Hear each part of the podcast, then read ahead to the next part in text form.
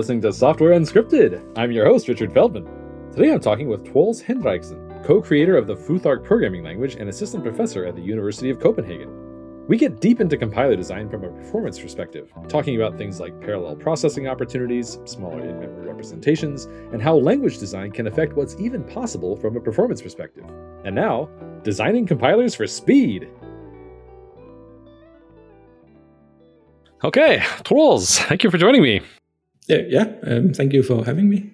So you're a creator of the, or co-creator of the Futhark programming language, and that's a language that does a lot with parallelism. And I've something I've always wondered is what kind of opportunities are there to get parallelism involved in different stages of compilation? Now, I'm not necessarily meaning G P U, which I know is like Futhark's big thing is is compiling code that runs on the G P U. But just in general, I mean, I, I had Daniel Lemire on the podcast recently, and we were talking about his work on simdjson and sort of parallel parsing. And I'm wondering, well, there's, there's a bunch of other stages in the compiler that are a lot slower than parsing.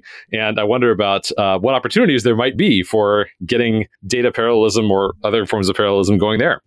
So in any kind of problem, and most problems worth parallelizing, you have you have different levels that are worth looking at. And some of these are, have uh, way worse cost-benefit ratios than others. So hmm. in compilation, for example, the, the obvious way to, to parallelize it, and what is and also the easiest way, is to parallelize along the compilation unit. So in a standard C program, if you're using just make or other tools from the seventies, you just pass dash J and it'll run multiple processes, one process per, per file, really. And this sure. is a super, super easy way of parallelizing compilation. And I mean, it's trivial to do, and you get pretty good speed up on large programs. Uh, so that's definitely why I would start parallelization by by compilation unit. Sure. And that's nice because it's there; it's completely independent. Now, the second thing you can do is you can go into each compilation unit and then uh, split them up into things that are still mostly independent, like top-level functions, for example. Hmm. Then, um, I mean, if you can, sometimes you can type check all of them independently. It depends on your type system. So if you f- enforce type signatures at the top level, then you can just look at each function you can by itself and see whether it's consistent with the other declaration. So that's definitely possible. If you have full type inference, like in Standard M L or Haskell or F Sharp, then things are more tricky because you can have these weird dependencies between um, the types of, of different things, and it becomes more difficult. So Hindley-Milner type inference is this kind of constrained propagation problem. Uh, and I don't actually know the state of the art in parallelizing that. I actually have a plan to investigate it myself. I, I don't think it's particularly easy. Um, yeah. yeah.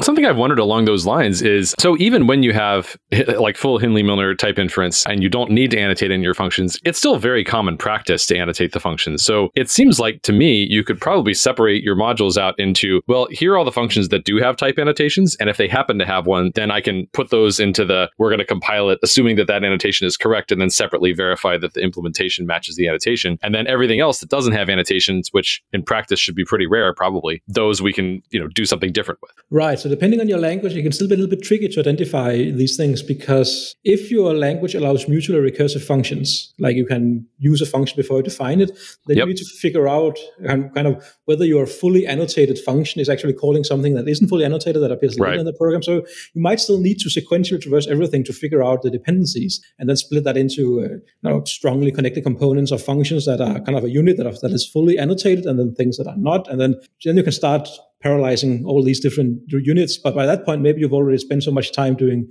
this partitioning that there's not really much point to the parallelization.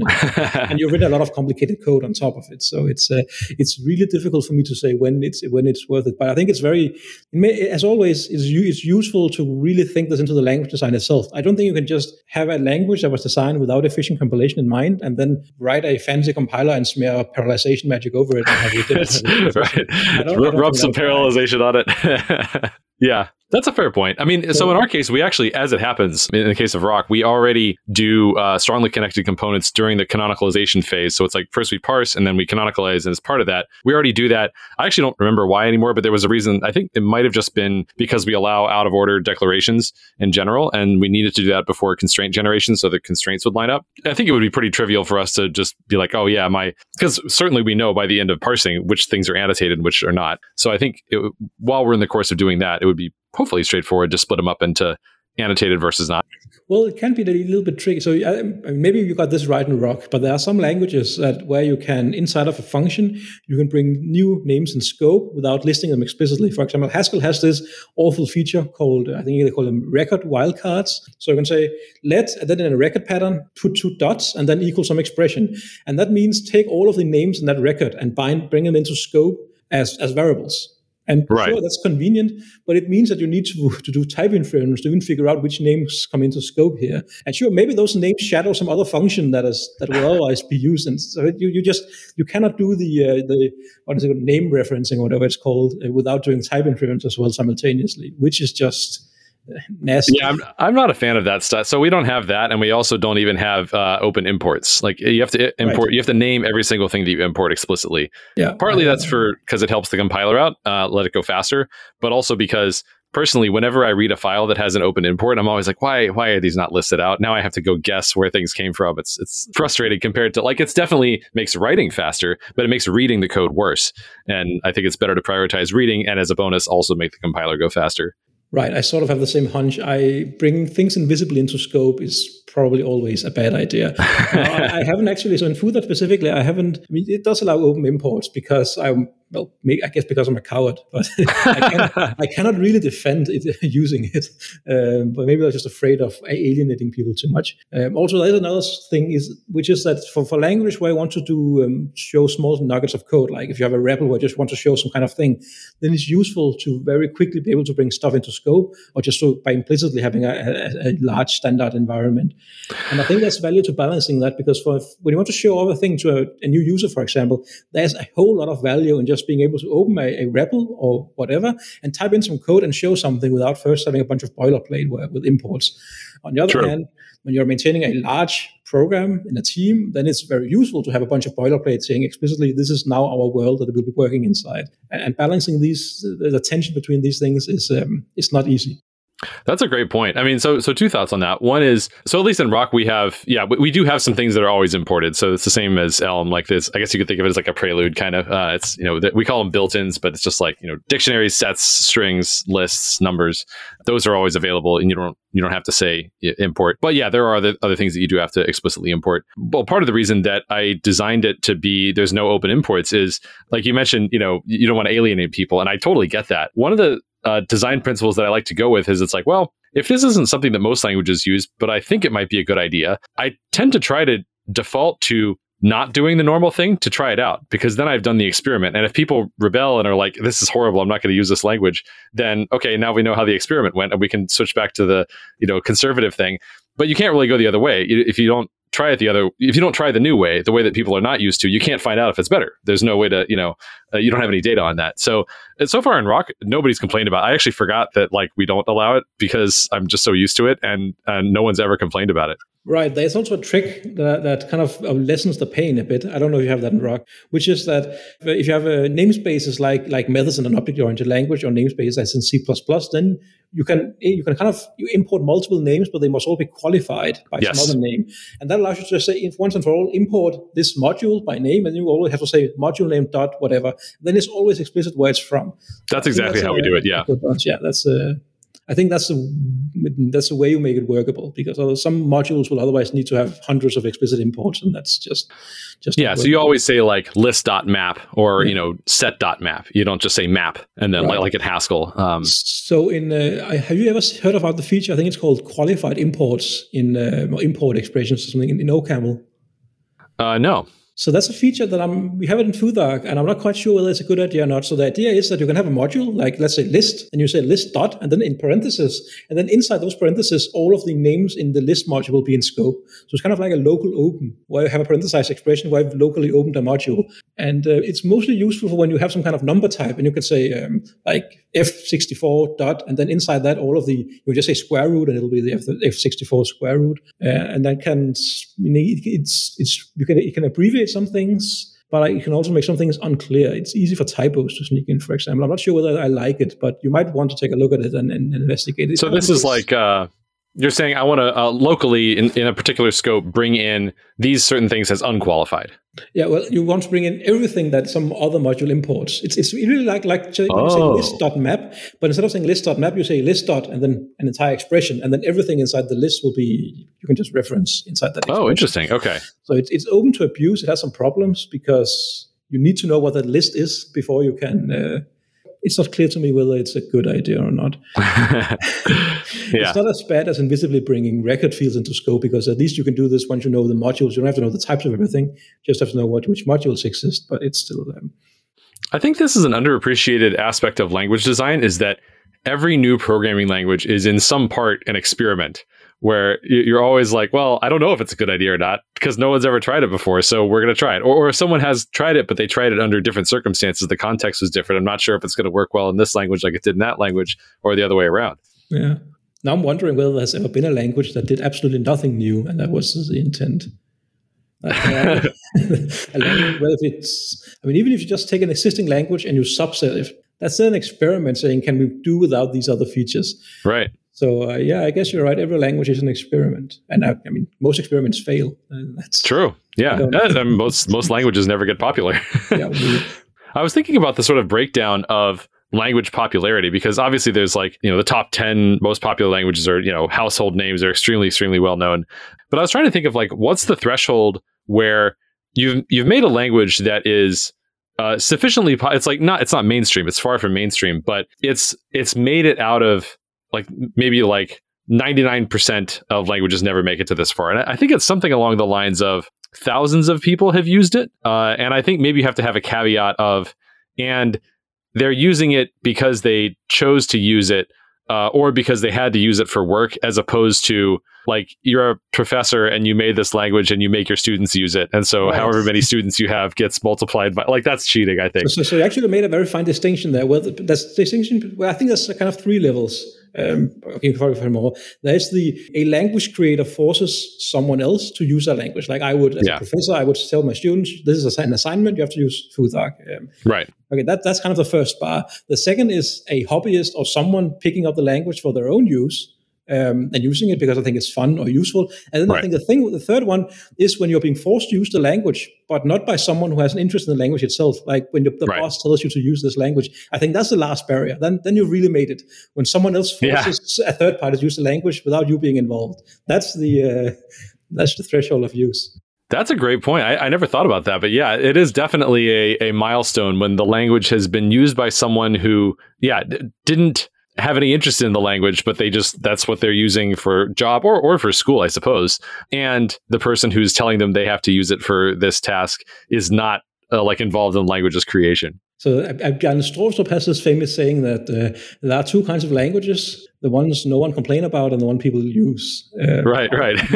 how it's raised. Maybe there's a similar thing that's there's two kinds of languages, the ones that no one uses and the ones that people are being forced to use.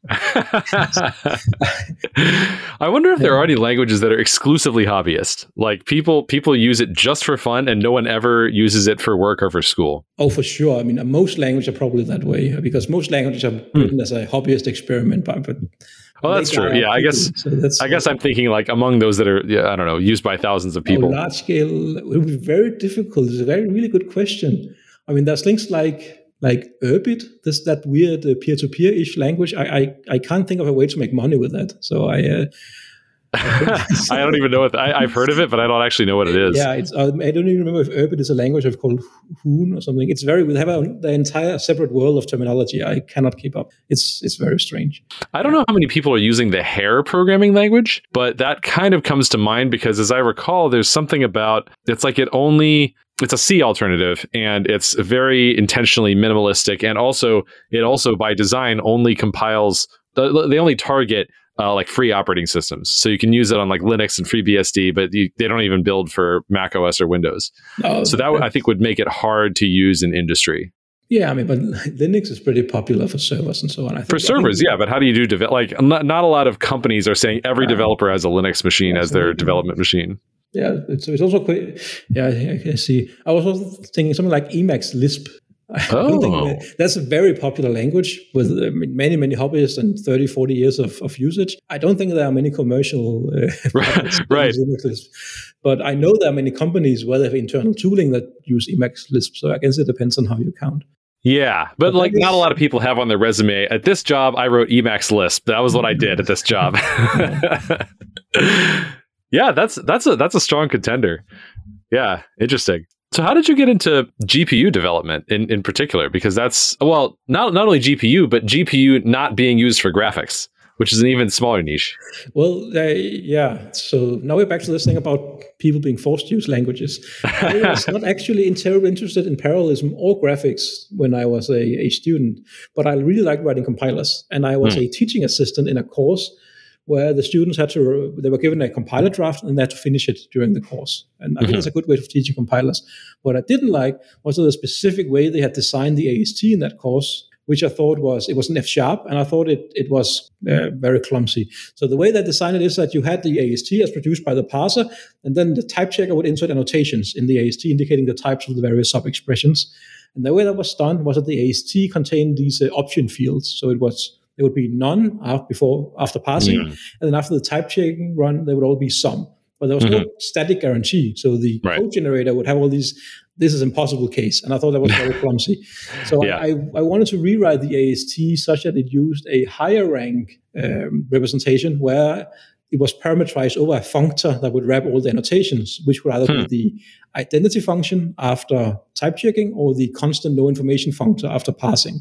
Mm-hmm. And then you would statically have a guarantee, you would instantiate the A S T two different ways, and you have a guarantee that the A S T that made it to code generation would have all these type annotations. And, nice. Um, and so I really want to try that. And, and after we had, I had been a teaching assistant, the, um, the one of the teachers of the course, uh, he asked students to, to volunteer in a, in a research project he was setting up about constructing a compiler for parallel compilation.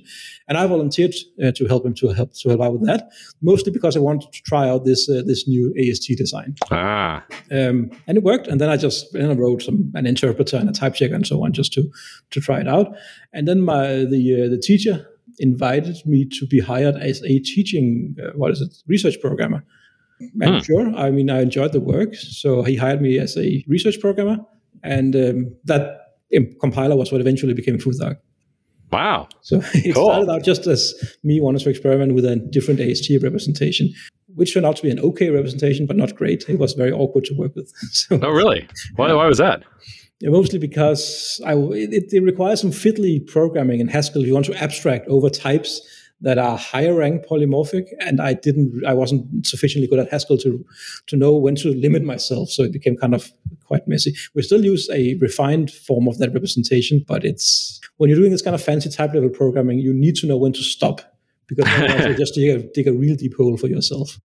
Yeah, I'm. Uh, I don't want to say the opposite end of the spectrum, but but right now I'm I'm also kind of obsessed with a certain A S T representation. But it's not about trying to make it really elegant, but rather it's about trying to make it really small. So I, I recently saw a talk uh, from Chandler Carruth on. Uh, so they're working on the Carbon compiler. It's like they want to, I guess, make a successor to C plus plus.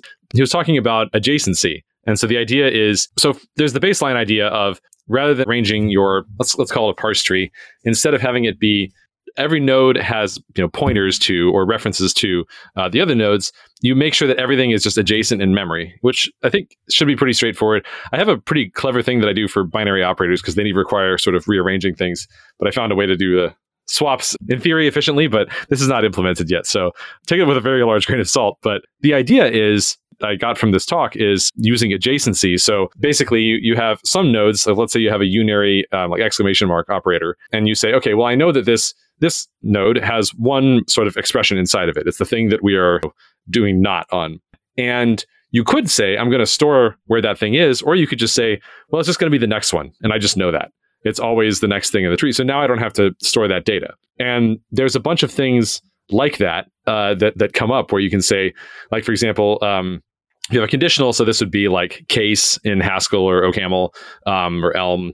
Then you can you can say, well, the thing right after that keyword is going to be the the expression that you're matching on, uh, that you're pattern matching on. We don't need to have a separate like pointer for that. We do need to have a, you know, like know where that thing ends and, and where the branches begin, but we don't need to ha- store that. And so doing that, I kind of went through Rock's current A S T, which is about forty bytes in memory. And I found I could get it all the way down to four bytes per node. Now, granted, that's with having to store the source information out of band separately, which I think we want to do anyway. So the source information is eight bytes, but the nodes themselves are only four bytes. And basically, it's like one byte for the discriminant. And then the other three bytes we use as like a twenty-four bit identifier, which depending on the node stores some different piece of information.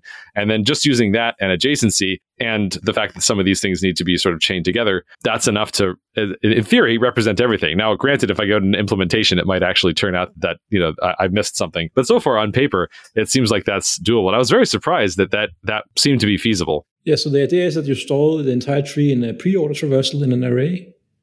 Yes. Uh, so so basically, like, let's assume we have a lexer, and then as you get the tokens out of the lexer, you build up the the parse tree, uh, just like by just adding things as you go. Like I said, infix operators are a little bit tricky, but I, I did find out a, a clever technique that, again, in theory on paper works, which is has to do with essentially swapping the first node.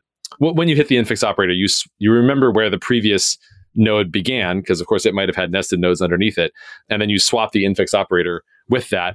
And the infix node, when you hit one of those, it stores in its twenty-four bits, here's how many ahead you have to go to find the real thing that goes in my left-hand side. Uh, and then when, when you're processing that thing, you have to say, okay, well, I know that I am actually somewhere else in the tree because I was part of an infix operation. Like I said, it's a little bit complicated, but it does mean that you essentially don't have to backtrack. When you get, hit the infix operator, you just swap it with the thing that you were previously working on. And I also have not done precedence or associativity on those. And I think in theory, again, they can be used using the same swapping technique, but I haven't tried it yet in practice. So maybe all this was not going to work, but in theory, it's it's exciting to me. No, I, I don't. I don't think the priority and associativity stuff should matter much because that just affects which reduction in the grammar that you apply. It doesn't right. really affect the tree you construct, I guess. It depends on how your parser works, but it shouldn't. Well, right, just in the sense that it's more reordering. But yeah, I, I agree. I, I don't think it should be a problem. I'm not. I'm not concerned about it, but it is something that, you know, is on my radar. So I'm actually curious. Why do you want such a compact tree representation? It, I mean, it's going to be very com- compact in memory. Uh, do you want yes. to support extremely large programs? Or, uh, so, uh, well, first of all, we definitely want to make uh, extremely large Rock programs in the future. So there's two reasons for that. So one is um, just, just to make parsing go faster. But the bigger payoff uh, to me is that we can do something very similar in our canonical representation. So when we go from parse to tree to canonical representation, uh, I think we can also do the same kind of four byte trick. But the real payoff that I'm excited about is actually a couple steps later. So we do monomorphization, and that tree ends up getting duplicated several times and specialized several times. And that is certainly uh, one of the slowest parts of the compiler right now. It takes the most time. And so having a really compact representation of that hopefully will lead to a lot fewer cache misses and just basically just, just speed the whole thing up. Because one of the things we found that's been most effective at making the compiler faster has been doing sort of a data-oriented design type thing, thinking about cache misses and trying to minimize them. That's been more effective at making the compiler faster than anything else we've tried. And this seems like shrinking the size of the nodes that are in memory seems like a potentially very promising way to, to make those steps faster.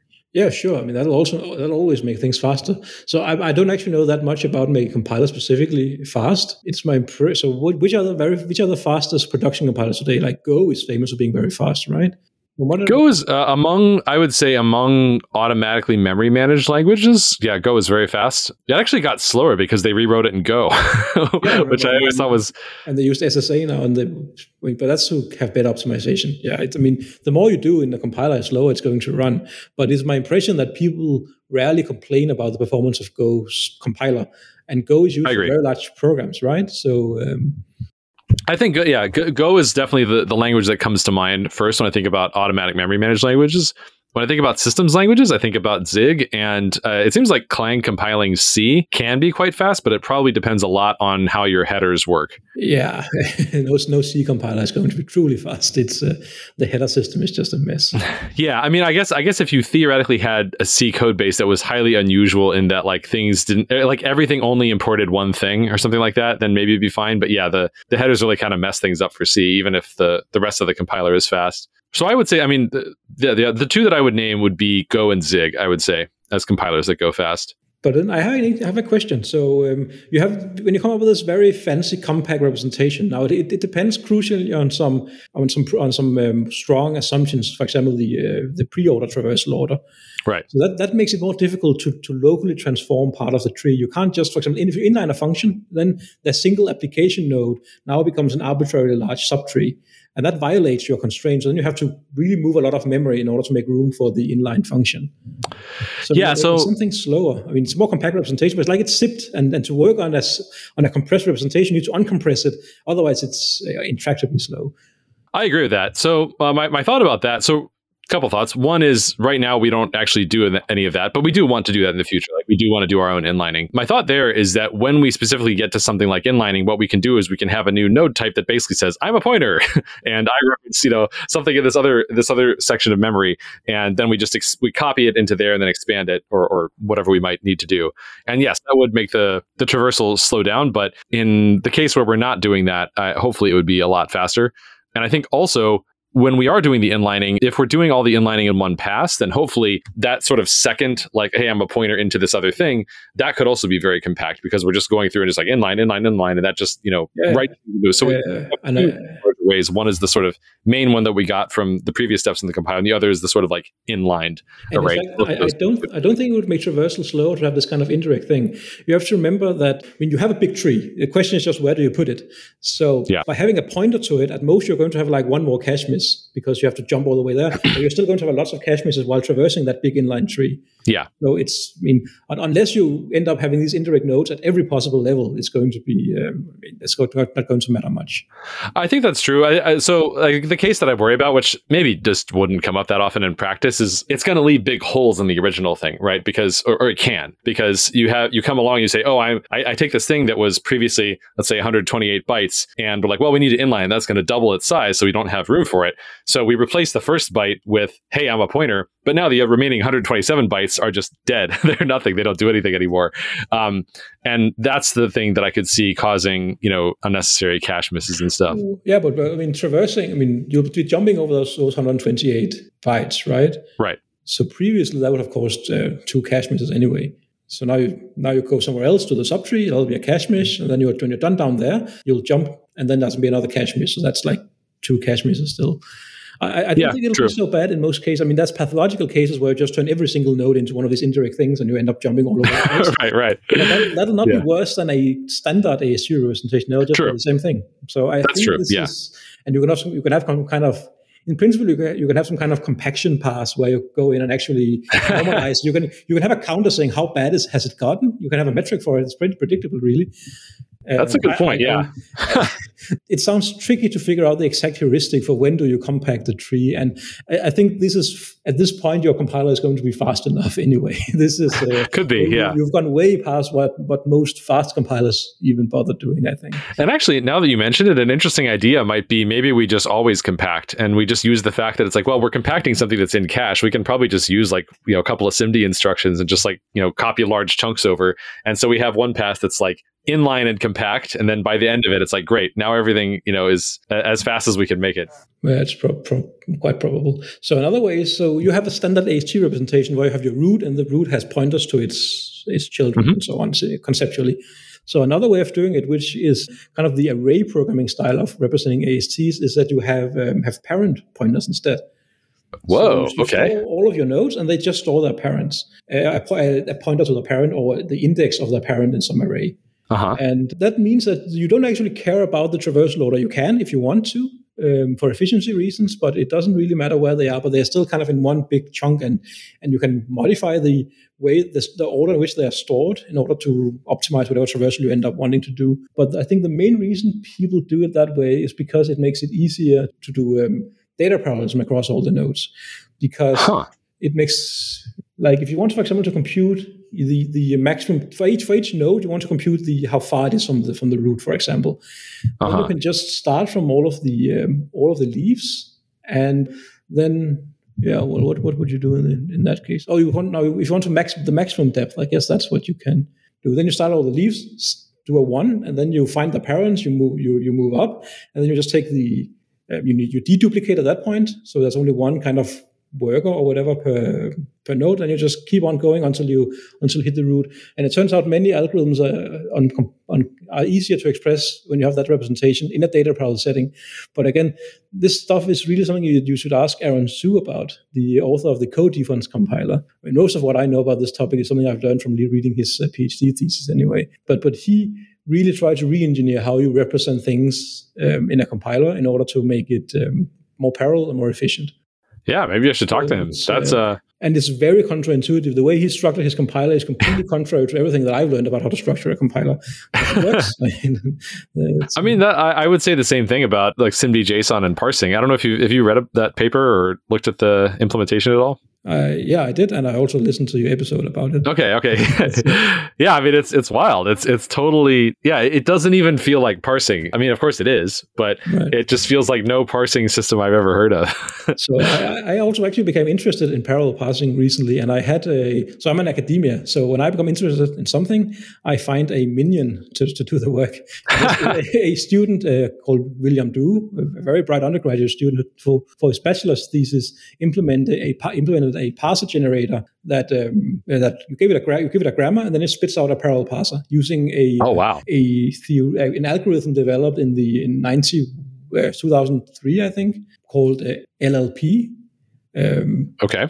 And the way L L P works, so I don't know how familiar you are with parsing theory, but you have these different classes of grammars. Like you have the um, the L L class of grammars and the L R class of grammars, and they you parameterize them by how much look ahead they need, how many symbols they must be able to look ahead in order to to determine which production to take.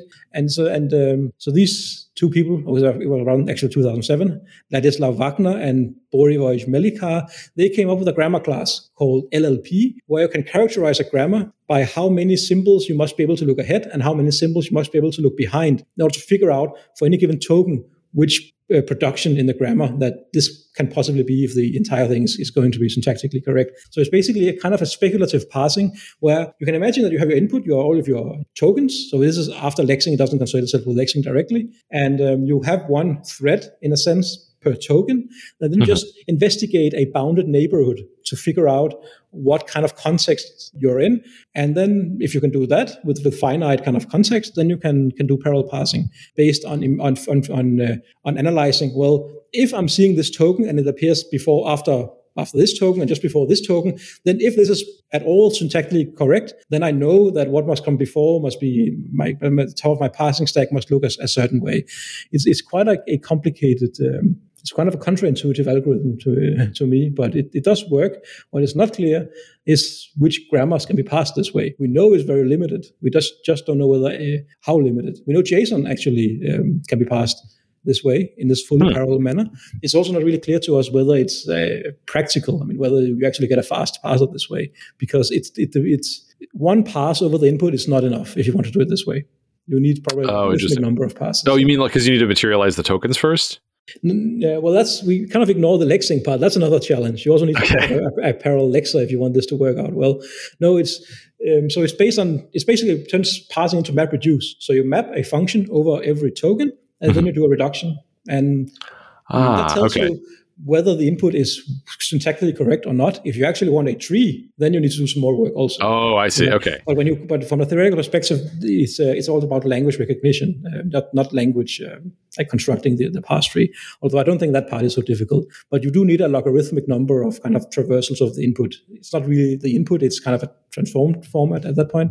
So I don't know whether it's efficient because I don't think you actually need that much parallelism. Maybe. Yeah. Well, then there's always the question of overhead. I mean, one one of the things that I think is really interesting about parallel computing in general is that, like, when I was learning to compute and you know learn, learning computers in general, learning how to program and stuff, and this was back in the nineteen nineties. This was like, I mean, you had single threaded, and then you had this fancy multi-threaded thing, and you know that in, in many cases just meant that was the C P U giving you time slices. They didn't even have multiple cores, and now you have multiple cores, and then within each core you can do parallelism via SIMD and, and also instruction level parallelism, uh, like even if you're not using SIMD. And then outside the C P U, you also have the G P U, which has its own set of trade-offs. And then you also have, uh, you know, like multi-threading, like cooperating between multiple cores. And all of those things have some amount of overhead compared to just using sequential, like sort of ordinary, I guess uh, instruction level parallelism doesn't necessarily have any overhead, but like certainly SIMD, like SIMD instructions take a little bit longer to run than like normal or, or you know pre-SIMD uh, operations. Um, and of course, like sending data to and from the G P U takes time, like moving it, like the memory around. Uh, right. I understand. That's actually oh. the core thing. So moving data is much more expensive than doing computation. Computation is, is almost free. To, to That's what I've heard. Yeah. So I mean, speeding up parsing if you're already at the I O limit is um, that's not really that's not that's not point to it. And, and, and that's why I'm excited about, like, you know, what what are the other parts of the compiler? Because it seems like, and I guess we'll find out, because it seems like, as far as I know, I don't know of any programming language that's tried doing the simdjson stuff and parsing. And there's definitely, which we talked about in that episode, there's definitely some challenges around, like, well, you have comments and strings, and unlike when you're parsing JSON, if you're parsing JSON, you can tell they all they had to do was handle backslashes, and they have a very, very clever way of doing that. But then you're like, okay, let's all the strings are in between the quotes, and that's it. But now you have to have context. You have to know, are we in the middle of a comment? Because if you're in the middle of a comment, then yeah. you know, that's et cetera, et cetera. That, that, that is tricky. So actually, um... so we might not be I O bound even after applying that technique. We don't know yet. No, but also, so JSON is interesting because in, in JSON, it makes, in JSON, you often have an, an enormous pile of JSON objects that you need to parse to do some kind of often very superficial analysis. Whereas in compilation, you have usually relatively little source code by, by kind of data standards. And after parsing, you usually end up doing an extremely expensive operation on it. So, so yeah. I, don't, I think parsing it become is not really a bottleneck in a modern compiler, but, but it is certainly for, if you like for JSON, if you have kind of some kind of JSON firewall or whatever, you you have you have a web service, you, it's passing uh, thousands of JSON objects of uh, representing web requests per second, and you want to filter them or analyze them or do some statistics, then clearly it's you are you are parsing bound. But in a compiler, I mean, even fifty megabytes of source code is an enormous program.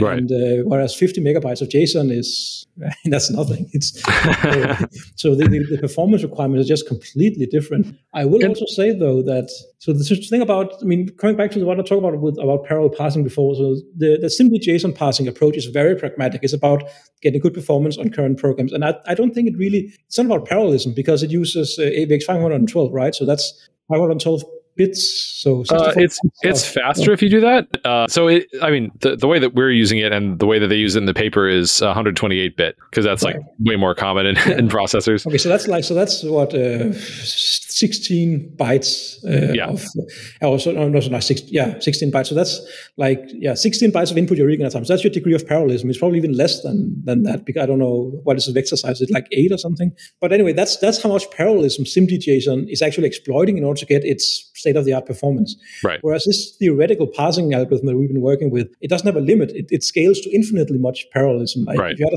supercomputer with a million cores, it could take advantage of, of that. But you don't. You are very rarely in a situation where you have a single JSON object and you and you can and you need an entire supercomputer to fit all of it. That just doesn't. Right. Happen. You don't have a one petabyte JSON dictionary. What that you instead you might have a a billion smaller files, but you don't actually need parallelism across them. And things are always much much more difficult to parallelize when uh, you can't isolate things. So, yeah. uh, so I think in most cases, it's really just worth figuring out how, where you can split the problem and then just do sequential code efficiently or very small parallelism inside of those things. Actually doing complete parallelism across an entire large problem is usually not worth it. You might as well just, uh, if, you, if you're really in that situation where that's necessary, then recheck your assumptions because or find a different job. I guess it's, yeah. it's usually, uh, like imagine in Rock, you'll probably have lots of tricks for speeding up uh, type checking and, uh, and parsing and all these other things. Like what if someone wrote a, a Rock program that was ten million lines of code and it was all a single function. That's kind of, right. do, do you really care about that problem? Uh, it's, I mean, it would be really difficult to do type checking inside one function with one million lines where, let's say, all of the, it has a bunch of local functions that are mutually recursive or something nasty. Well, maybe it's just nested. So you have like a ten million nested let bindings or something like that. That can happen, but is that really right. a case you want to optimize? Sometimes you just want to say, yeah, no. no, this is not the granularity at which we are optimizing or parallelizing or whatever. I think that's a really good point because, I mean, that that is something that I've had to sort of make my peace with is that sometimes that you're at a fork in the road and you're like, we can make it so that it's, you know, this degree of fast and, and it supports this really esoteric use case that maybe will never come up or maybe will come up like once ever, one person, or we can make it fast for everybody else. And it's like, you know what? We should make it fast for everybody else. That's that's the, cor- the correct trade-off. Yeah, and the nice thing for compilers specifically is that you can generally assume that the user is not malicious. Right. Um, the user also has an interest in their com- program compiling quickly. So uh, true.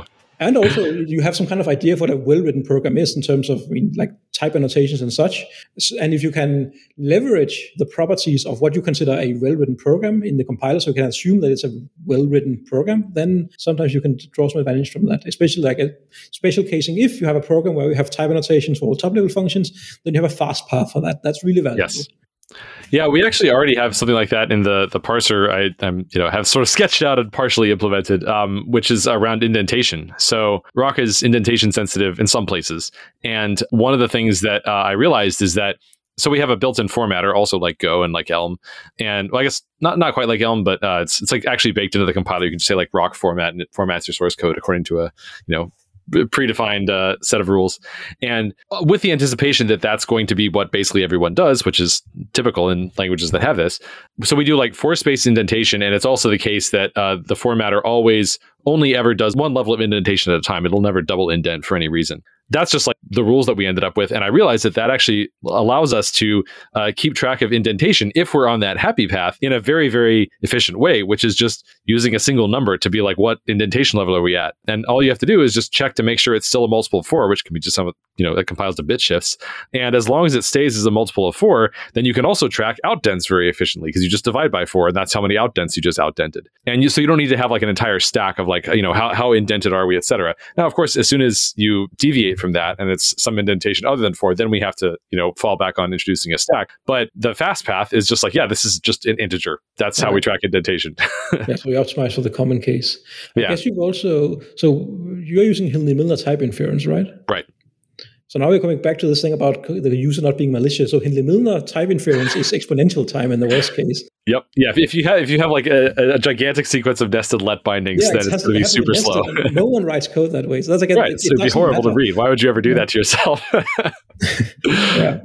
Yeah, right. It, and it's it's another good example of it's like, yeah, you can give everybody a really good experience unless they do something that no one would really ever do in practice. And, and even if they did, there's ways you could tell them like, well, here's here's what you could do instead to make it not have horrible performance. But yeah, it does rely on that assumption. And that's that it seems to have held, you know, for Haskell, for Elm, for OCaml. Like nobody's like, oh, that OCaml, Hindley-Milner. Oh, actually, OCaml's, I don't, can't believe I didn't bring up OCaml. OCaml's a great example of a fast compiler. Somebody like, you know, twenty minutes ago in the episode was like, OCaml, why aren't you saying OCaml?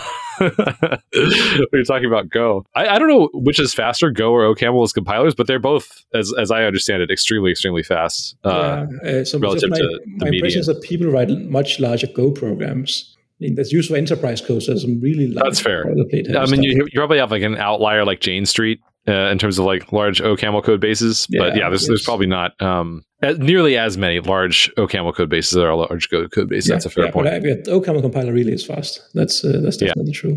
So actually, now that I think about it, maybe one. So o, Go famously has their own everything. So they do their own code right. generation. They don't use L L V M. They yep. even have their own assembler with their own assembly syntax. Last I checked, OCaml also has has their own everything. Mostly right. because it's old, not because they're stubborn. So they also yeah, because that's how it was done back in the day. yeah, before L L V M. Many other, yeah, many other languages do L L V M, and we com- Futhark compiles through C, and that's really slow. Uh, yeah. L L V M it used to be pretty fast, now it's not. And passing through a C compiler is, of course, also very slow. And also, uh, standard system linkers are also surprisingly slow. Oh, yeah. So those are actually our two biggest bottlenecks right now, and we're working on. So we have code generation for x sixty-four that is now good enough to be used in the REPL, and we just like the, the last step of that project is use it for the REPL, and then one step after that is use it outside the REPL, and there's like a couple other to-dos to do there. But like we have all the instructions written out for x sixty-four. We have a bunch of them for ARM, but uh, we don't have functions because there's like different calling conventions that we just calling conventions are just a huge pain. But yeah, it's it's it's pretty close, and yeah, it's it's exactly it's just for performance because L L V M is so slow. So we use those for development builds, or, or we plan to use those for development builds and the REPL, and then uh, use L L V M for optimized builds. So what's the performance of uh, your generated code compared to what it would be with L L V M? Way slower. I mean, well, I guess like percentage wise. So right now we're not even doing like register spilling. We're just, we just like put everything on the stack. So it's like, it's going to be outrageously slower than L L V M.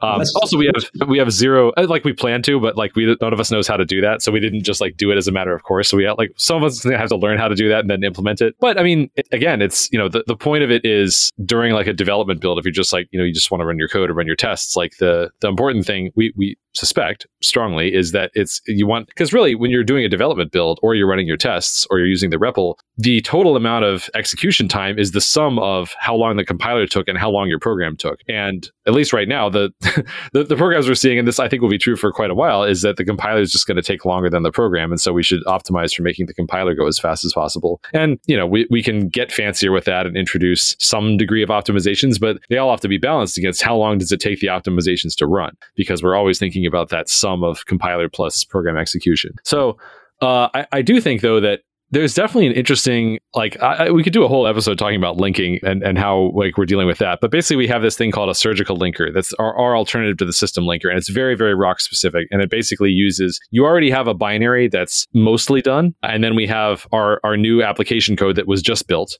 And we basically surgically sort of staple them together. Like we we sort of cat the, the new code that you have onto the end of the existing sort of platform's precompiled binary that has a bunch of other logic. And then we surgically just go through and fix up all the all the references. And it's astronomically faster than the um, the system linker. But the downside is right now it works on Linux, and everybody who's using Rock on Linux is having the surgical linker. It theoretically works on Windows, but not many people use Rock on Windows, so it's not very well exercised. So I suspect there's bugs there. Um, and I think there might also be a couple that we know about but haven't fixed. Uh, and then on macOS, it's not even done yet because macOS linking is just this whole yeah, zoo sure. that, that is just totally different than Linux or Windows. But yeah, li- linking, I mean, for sure, like linking and code generation are the two slowest parts of the compiler right now by far. It's just that like we already have projects that are very far underway to fix both of those. They're just not done yet. I don't, yeah, I don't worry about that. In a, in a, do a little bit more development, and then your optimize will be much slower than linking is. Yeah, I, I think, I mean, so L L V M taking a long time to generate code is partly optimizations, but even if we turn off all the optimizations and we say, L L V M, just generate some machine code for me, like, it's still very slow. It's it's like, basically, if you just look at like a flame graph of what does the Rock compiler do, you would just conclude that all it does is generate code and link it.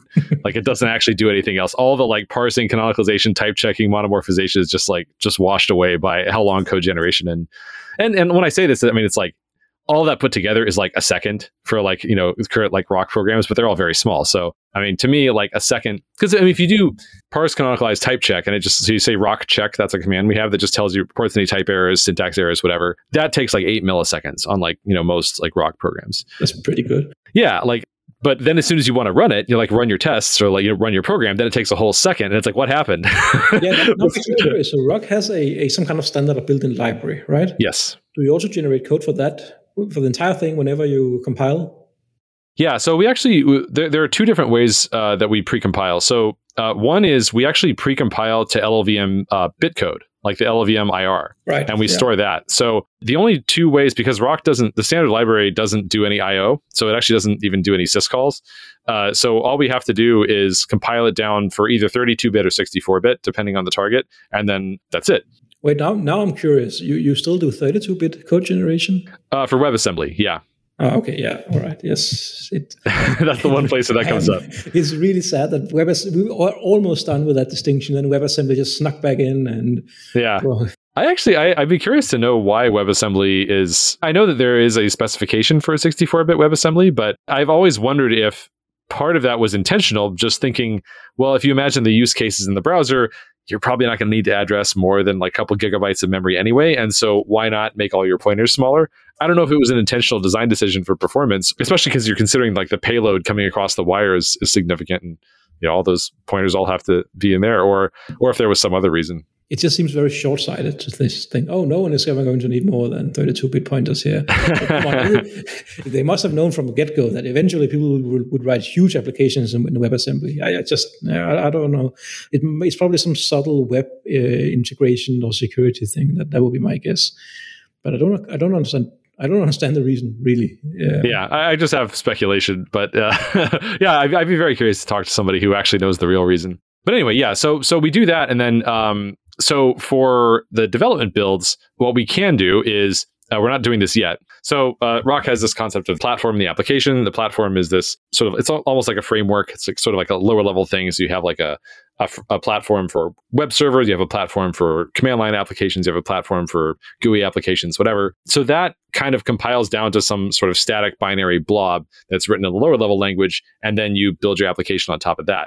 So what we can do for development builds is we can basically precompile your the standard library uh, and just staple it onto that blob for your particular platform. And now we have platform plus standard library as one just, you know, development artifact. And then we just have to surgically link your application onto that. And then now you've got everything. Um, so the plan is to do that and, th- and to cache those. Uh, but we haven't actually done that yet. So right now what we do is just the L L V M I R and, and save that for uh, for all your built-ins. Wait, so this this platform thing, I don't think I've heard of, of that before. I have looked a little bit into Rock, but so the idea is that uh, so the platforms are not written in Rock themselves. They're kind of some runtime-ish code. Right. So the platforms are basically two pieces. One is sort of the low-level implementation, which is basically uh, the platform supplies all the I O primitives and actually a little bit of the memory management. So the platforms basically supply all the I O primitives plus uh, malloc and free. And Rock compiles to something that's going to call those like malloc and free things, right. But it expects uh, that the, the platform has provided those because this so when, Rock standard library is agnostic to how memory, like how those are implemented. So when I write a Rock program, do I know, do I have to decide which platform I target? Or can yes. Decide? Okay, that's pretty yeah. cool. So that means you can kind of use Rock, and depending on which platform you use, you can either it can either be a, an Elm-like environment for a web application or a command line program, and depending on which platform you choose, you have access to different kind of primitives, or the the main the main function will have a different interface. That's pretty nice. So, but it's exactly the same yeah. language, and you can yeah, reuse libraries that are pure across all of these platforms. Yep, and that's pretty. Yeah, nice you, you just inferred like all of the design aspects of Rock off no, the top of your head. That's yeah, very impressive. Sense. No, it's it's yeah, it's that's a pretty nice design. I'm very impressed because I've explained this to lots of people, and usually there's like a long follow-up explanation that I give, and you just kind of were just like, oh, so here are all the implications of that. And you're exactly right. This is a pattern that occurs sort of in Haskell, kind of, but not in a, not in a language integrated way, where you are writing to where you're writing your application within a monad that is what could correspond to your your platform. Now in Haskell, the problem is that at the end of the day, it runs in the I O monad, which is not generic at all. That can just do everything. So you you you lack the, the final language integration. And of course, having this platform notion is in some way less flexible because if you want to target something completely new, then you uh, need to write a platform, which cannot be done in Rock. But uh, I guess the hypothesis is that new platforms come across, come along fairly rarely. So it doesn't matter that writing a new platform requires an expert to write code in, you know, Rust or C or whatever. Yeah. So, I mean, my, my thought process there is that when a new one comes along, there might be a couple of different reasons. So one might be that someone has a different take on an existing one. So a really cool example of this is I have a really basic web server, which I haven't open sourced yet. Actually, that's on my to-do list to do in the next like couple of weeks. That's just, it uses Rust under the hood, like some of Rust's libraries for, you know, doing web server stuff. And then it presents a Rock A P I on top of that. Um, one of the people who works on Rock's compiler, uh, Volker uh, de Vries, he has been working on a project that's an alternative take on a web server that has some really cool characteristics.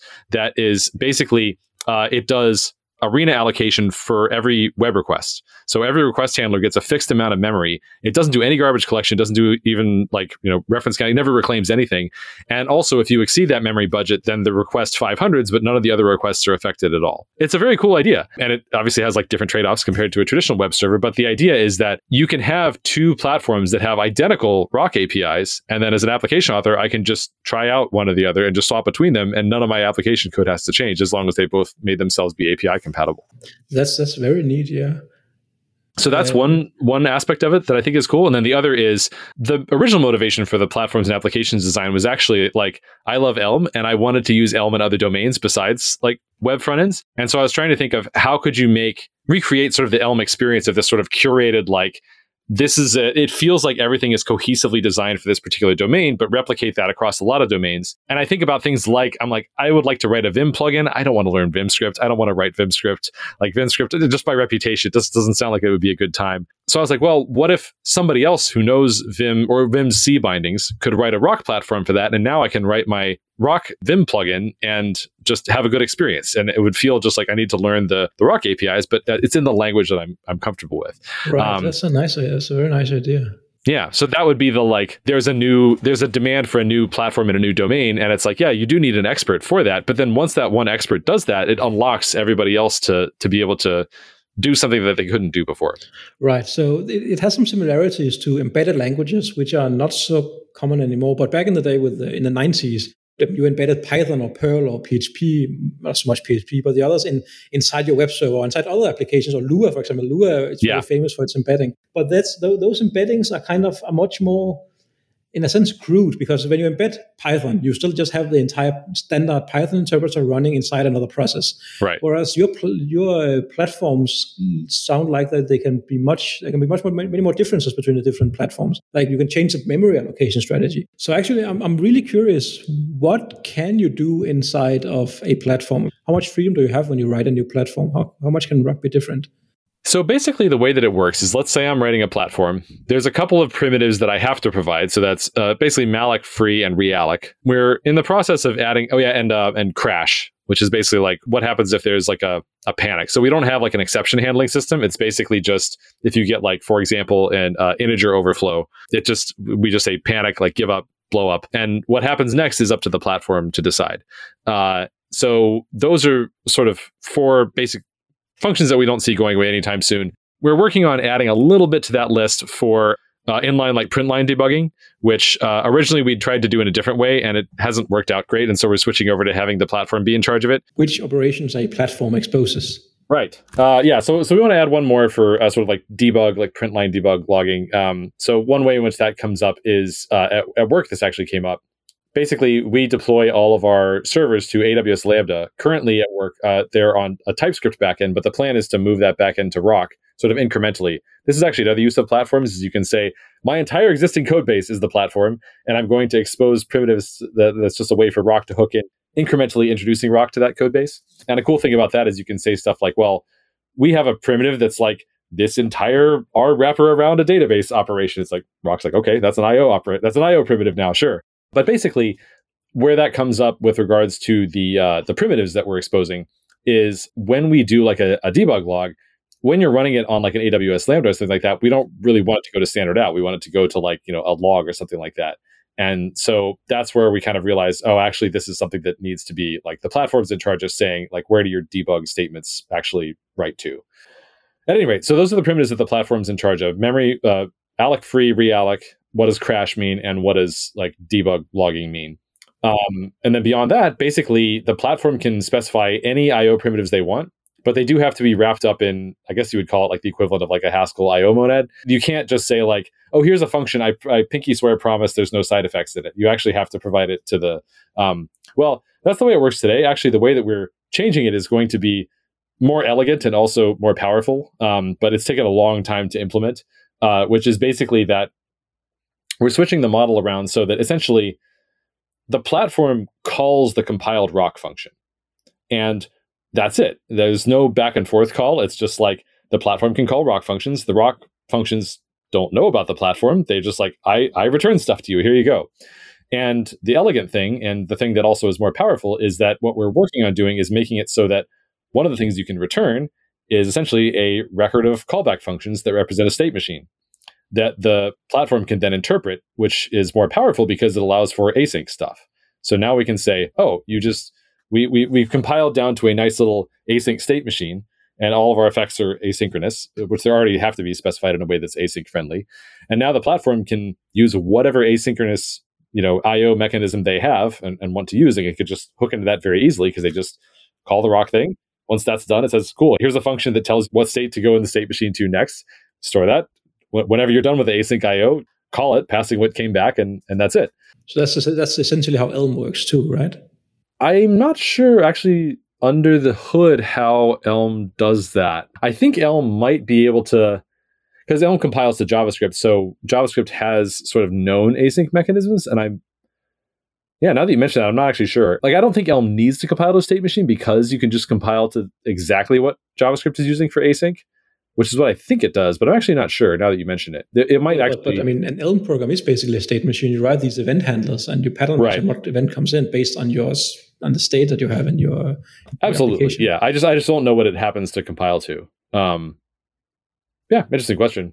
But anyway, that, that, that that's what we're planning on moving towards. And so I think that uh, like w- once we're done with that, it should be both more powerful and also like a really straightforward sort of explanation of like how that works. So I guess that brings me to the last thing that the platform's in charge of, which is sort of main. Like the platform actually is in charge of like at the binary level, like what happens when things start up, and it's up to the platform code to call the Rock code. And this is true whether you're building a Rock application or like a plugin or a, you know, integrating into an existing code base. The platform always calls the Rock function rather than the other way around. Actually, you mentioned Lua being notable for embedding. The original joke name for Rock was typed pure functional Lua. That's a, uh, uh, I like Rock better. Yes, it rolls off the tongue a little easier. I need to try out Rock. I looked into it a bit, I don't know, a year on a year and a half ago, um, because obviously because you wanted to do efficient functional programming. That is also my hobby. Yeah, uh, but uh, but I'm guessing you haven't really gotten to the to that part yet, right? So it's come a long way in a year and a half. You'd have a much better experience today than you would have back then. But also, it's also gotten to the point where it needs a new website. The website right now is kind of uh, bare bones, and uh, that's also a work in progress. So excited to roll that out in maybe a month or two. I, I don't actually remember what I noticed, but you, was, you I think it was a very list-oriented programming. Is that just for convenience, or do you have some kind of trick for making lists lists more efficient? Uh, so we call them lists, but they're actually basically C plus plus vectors is what they're compiling right. to. Okay, so recursion is over them is very slow, or... How does it work? Uh, so if you want to, uh, that's an interesting question. So if you want to do the traditional, like, I want to say pop something off the front, that's not really, like, if you want to do like, uh, pretend it's a cons list and just uh, take, yes. take like the head yeah, and tail, yeah, yeah. That, that type of thing. So we do actually have something that, okay, something that Rock and Futhark have in common is the compiling to opportunistic in-place mutation. Futhark does that with uniqueness types, or at least it did at one point. I don't know if that's still true. Yeah, it's not opportunistic. It's guaranteed by the type system. Right. So yeah, so we, that's right. Um, so we started off on uniqueness types, but it wasn't a great fit for us because we do it opportunistically. So we don't actually have type annotations for that. It's just like when the compiler or the runtime, actually, because we do reference counting, discovers that it's possible, then we do it. Yeah, that's much better way of doing it. Uniqueness types are horrible. These kind of substructural type systems, you should never have them if you can avoid them at all. it's, it's, it's Okay, it's interesting that you mentioned that, because we actually have had people, there's been requests for that. Like people say, like, I want to be able to guarantee that, yeah, no, I know, I know. No, tell, just tell them no. It's not, it's not worth it. that's that's where the conversation's always ended so far, but it does it does keep coming up. So I understand that, that there's definitely demand for it, um, even even if it ultimately isn't the right choice for the language. So another thing that we do is, like I said, they're kind of like C plus plus vectors. So it's like you have a flat array of bytes, and then you have uh, you know the beginning, the length, and the capacity. But we do actually have a couple of tricks. So one of the tricks that we do is we have what we call seamless slices, which is basically if you say, like, give me the first, uh, give, like split this up into head and tail, um, what you actually get back is uh, essentially slices into that original memory. So we don't actually reallocate and copy. Okay, so it. so so you can you can split your list efficiently, right? Is that what you're getting at? Well, I, I would say we can slice them. Um, yes, and okay, the, the critical distinction being that now they're shared, which means they're no longer eligible for in-place mutation, because they have so, to be unique uh, mm. at runtime in order to do that. So what what happens when you cons an element to the front of a list? Like right. If I write a standard recursive map in uh, in Rock, is that bad? I it's not going to be as fast as just using the built-in map. That's for sure. no, no, sure. I mean, no, it yeah. is, but but is it going to be like uh, quadratic if I have to prepend an element to every uh, in every recursive call? Yeah, I wouldn't recommend that. no, yeah, well, that's fine. It's, it's going to be it's going to be slow. It's just a different. So, but this actually brings me to something that, that I find very interesting, which is that functional programming is not inherently inefficient, and it, it can actually be very nice for parallel programming. But a lot of the programming styles, not not intrinsic properties of the of the paradigm, but the styles that we've been taught and that, we, that we're teaching, like recursion over pointer structures, are inher- inherently inefficient. But that's not the only way to program. Programming with higher level constructs like map, reduce, and so on, these bulk operations, is potentially very efficient. As long as they're not implemented in terms of just naive recursion, of course. Uh, but the high-level programming paradigm is inherently efficient, I think. It's just that the low-level function programming paradigm is very inefficient because it's like word at a time pointer chasing. I one hundred percent agree. And that's actually one of my goals with Rock, is to sort of like disprove that.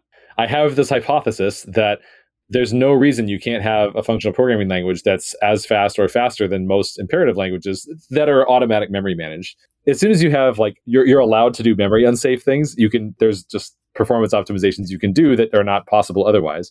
So with that caveat that we don't want to allow memory unsafe things, um, I, I think we should be able to be, I mean, like, you know, generally faster than Go. That's sort of like a goal. It's like we, we always want to be benchmarking to be as fast or faster than Go at any particular operation. I'm sure that won't turn out to be true one hundred percent of the time. I'm sure there'll always be something where it's like, well, there's this particular, you know, yada, yada. So uh, no one should ever want to rewrite a Rock program in X because X will be faster. Yeah, unless X is a memory unsafe language or a language that supports memory unsafe operations. So if it's if it's like completely automatically memory managed. So you're thinking like Go or Java or something like that. I mean, I guess you actually mentioned Go has its own inline assembly language, which I didn't know about. I don't know about um, inline. No, they have their own assembler. I mean, the invisibly run, they ported the entire Plan nine tool chain to Linux because I didn't want to use standard tools. It's uh, Oh, I see. It's, okay. It's, okay. It's, so it's not it's yeah. not slightly exposed in user space. All right. Because that would have been. Well, no, yeah. it is. You can. I think you can just run the assembler with their own, uh, the Plan nine syntax and all that. It's it's very strange. It's like an alternate, alternate world set up to. But like in the middle of like a Go function? You can oh, just. I don't think you, okay. Yeah. Probably not. No, probably not. Yeah. But you, you have it's installed probably somewhere. So you've you've act, but you've done an interesting thing. Um, you've you've you've assumed that a language that is um, that has automatic memory management must also be memory safe. Could you have a combination where you actually allow memory unsafe operations, but still have mem- automatic memory management? Now this is potentially you dangerous, can, yeah. But so is any memory on safety. But absolutely, I mean, looking getting the raw bytes or doing an an uh, a uninterpreted cast or something in a, in a memory in a memory management language should be possible. I, absolutely, it is. No, I, I, no question that can be done. The reason I put that caveat on it is that that that would like if we wanted to compete with that on that level, we would have to introduce memory unsafe operations. And I, for other reasons in the language, I just don't want to do that. So it's it's like there it's not competition because we're not trying to compete on that level. We, that would violate other design goals. Yeah, that's all, that's the only reason. Yeah, uh, yeah, sure. Cool. Well, yeah, we'll, we'll we'll have to do this again sometime and talk more about all these things. This has been really great. Thank you so much. I really appreciate it. Once, yeah, once I've got a minion to do some more work on uh, parallel compilation, then maybe I'll actually have some some real results to report. Uh, Very nice. So. I'll look forward to that.